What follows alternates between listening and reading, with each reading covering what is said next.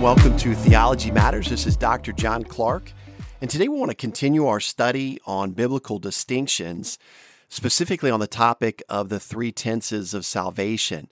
And if you recall, we've been talking about how the word salvation, as used in the Bible, always means the same thing, but it's applied differently based on the context. And so the definition of the word salvation means to save, to deliver, to make whole to preserve safe from danger, loss, destruction, or to rescue from danger.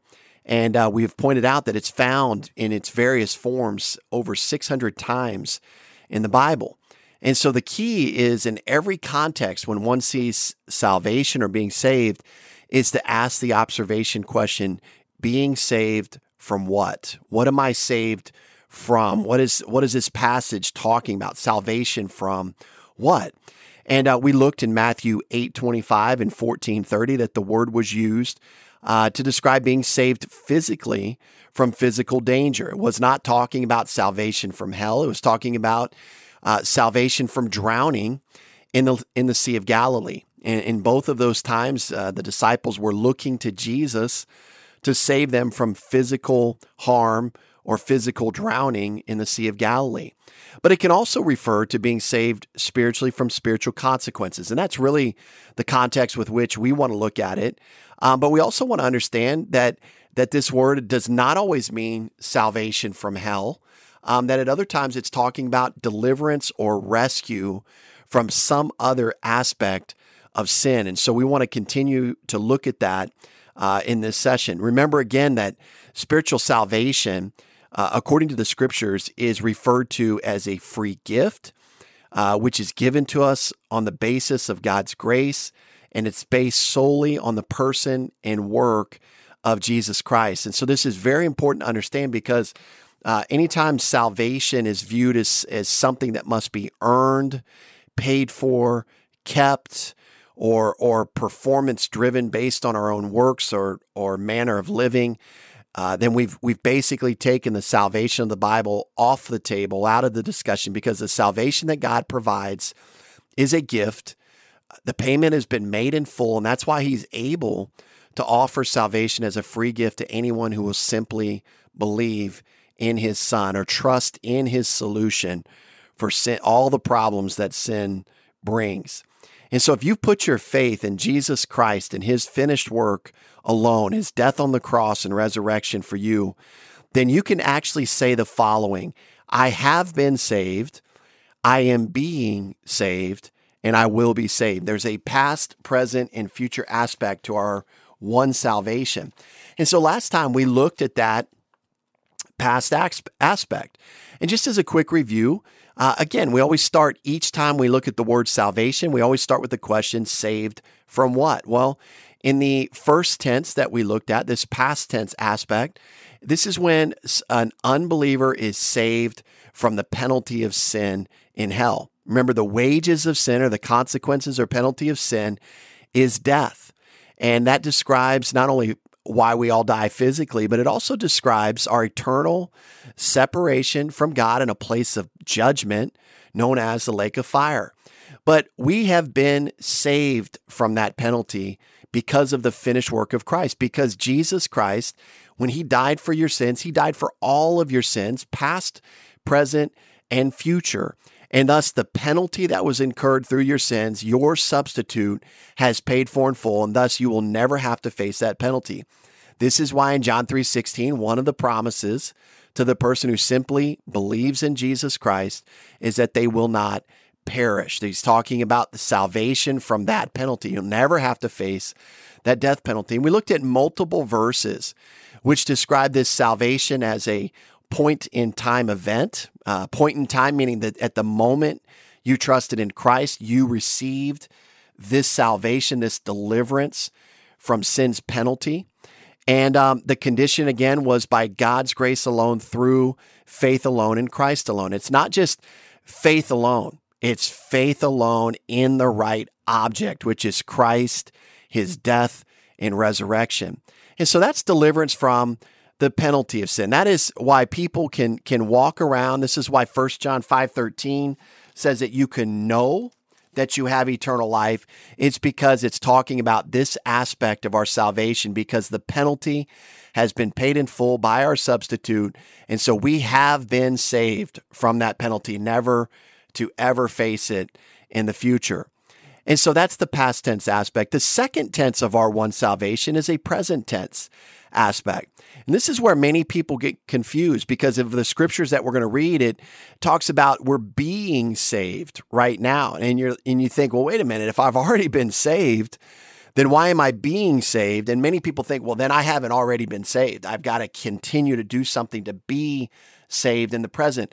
And that's not what the scriptures teach at all. In fact, it's just emphasizing a different aspect of salvation. So, just like we did with the past tense, we're going to ask the same question with the present tense aspect of salvation. What are we saved from? Well, in the past tense, we were saved from the penalty of sin, death in hell for eternity. In the present tense, today, as we walk as believers on this earth, we are being saved from the power of sin in our daily life, the, the influence and control of the sin nature in our daily life, God has an answer to deliver you, to save you, to rescue you from that danger on a moment by moment basis. And so let's look at a couple of scriptures that reflect this aspect of our one salvation. 1 Corinthians chapter 1 verses 17 and 18 which says this for Christ did not send me to baptize, but to preach the gospel, not with wisdom of words, lest the cross of Christ should be made of no effect. For the message of the cross is foolishness to those who are perishing, but to us who are being saved, it is the power of God. You notice that Paul uses a present uh, tense participle there. Those who are being saved. He's talking about those who have been saved from the penalty of sin, but but now he describes the believer in a present tense aspect. What are they being saved from today or in this day-to-day living? Well, they're being saved from the power of sin. And so it's very important to understand that the message of the cross is also key uh, in delivering a believer, someone who's already been saved from the penalty of sin, to deliver them daily from the power of sin in their life. Turn with me to 1 Timothy 4:16. 1 Timothy 4:16 says this: Take heed to yourself, Paul writing to Timothy, take heed to yourself and to the doctrine, continue in them, for in doing this you will save both yourself and those who hear you. And so it sounds like, wow, uh, in order to be saved and this is how many people would would inaccurately interpret this verse. In order to be saved from hell, you have to have to actually listen to Timothy teach the Bible. You have to take heed to what he teaches, and if you do that, if you if you consistently do that, then you can be saved from hell. And that is not the accurate translation of that verse. What is he talking about here? What what aspect of salvation do, do you and I need to continually rely upon in our daily life well, that's the second tense aspect. It's salvation from the power of sin. And it is very important to be sound doctrinally and to trust and rely upon the Word of God and the Spirit of God in our daily life to be saved in this aspect. Saved again from the power of sin, not the penalty of sin.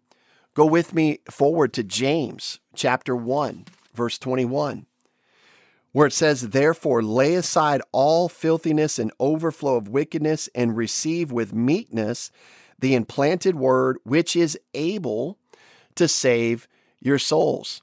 And so, again, James 1 21, he's not talking about saving our souls from the penalty of sin. We've already been saved from that.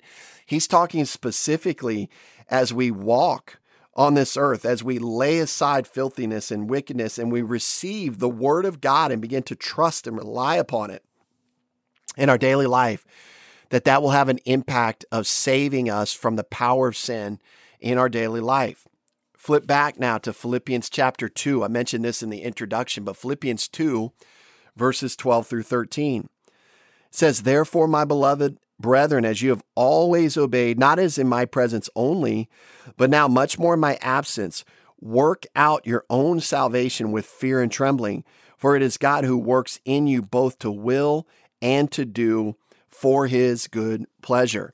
Now, a couple of things to notice about this passage. Many people will say, oh, this teaches you've got to uh, go on believing or you've got to go on living a certain way in order to be saved from the penalty of sin. That's not what that's teaching here eh, eh, at all. In fact, notice in verse 12, he addresses whoever he's talking to here, he addresses them as beloved. He, he's addressing them as believers. Notice he doesn't say that you have to work for your salvation with fear and trembling. He says he's you've got to work it out. You can only work out something that has been placed in. And then notice in verse 13, it's God who works in uh, Paul's audience both to will and to do for his good pleasure, not for salvation from hell. That's not why they're working it out. And so this is talking about the Christian life.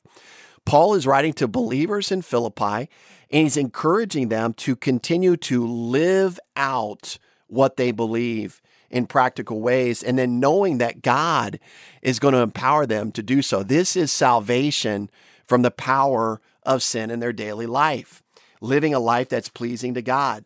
Go back to James chapter 5 in verse 20. It says, Let him know that he who turns a sinner from the error of his way will save a soul from death and cover a multitude of sins. And so is is your eternal salvation from hell based on somebody else in your life turning you back from a sinful course or pattern? That's that's what many people would have to conclude from this verse if salvation always means deliverance from hell. No, this is talking uh, again. Look at the look at how it's addressed in verse 19. Brethren, if anyone among you, like of your group, wanders from the truth and someone turns him back. He's talking about believers who wander off after the flesh. And he's talking about salvation here, not from the penalty of sin, but from the power of sin in their daily life. That the sin nature had been dominating them, leading them into behavioral sin patterns. And this person, this believer who's walking by means of the Spirit, pulls this person back, encourages them to stop presenting their members to sin, but start presenting their members to the Lord. And so when we look at the theological description of this present tense salvation from the power of sin, it's the it's the big word sanctification. It means that not only have we been set apart in Christ the moment we believed, but we are now walking in light of that new position. We are remaining in our minds in the fact that we're presenting our members to God as someone who's set apart to God, that our life and how we live uh, is is really taking into account how the Lord has designed us and, and desires us to live. Now, the time factor involved, whereas salvation from the the penalty of sin, this past tense aspect we talked about, was a point in time moment in faith. The time factor involved in our second tense salvation is a process of time. It's moment by moment uh, responses of faith while we walk by means of the Spirit. And the condition is the same as the past tense. It is by God's grace through daily dependence or daily faith upon the Lord via the Holy Spirit. The Spirit of God wants to deliver us or rescue us from sin's power as we respond by faith, moment by moment, counting ourselves dead to sin and alive unto God, and then presenting the members of our bodies to the Lord as those alive from the dead. And we are doing all of that by faith, moment by moment, day by day. And this, when we do this, we will experience salvation from the power sin. It will have no influence on us. And the Spirit of God will influence and control and produce the fruit of the Spirit and also allow us to execute acceptable good works unto the Lord.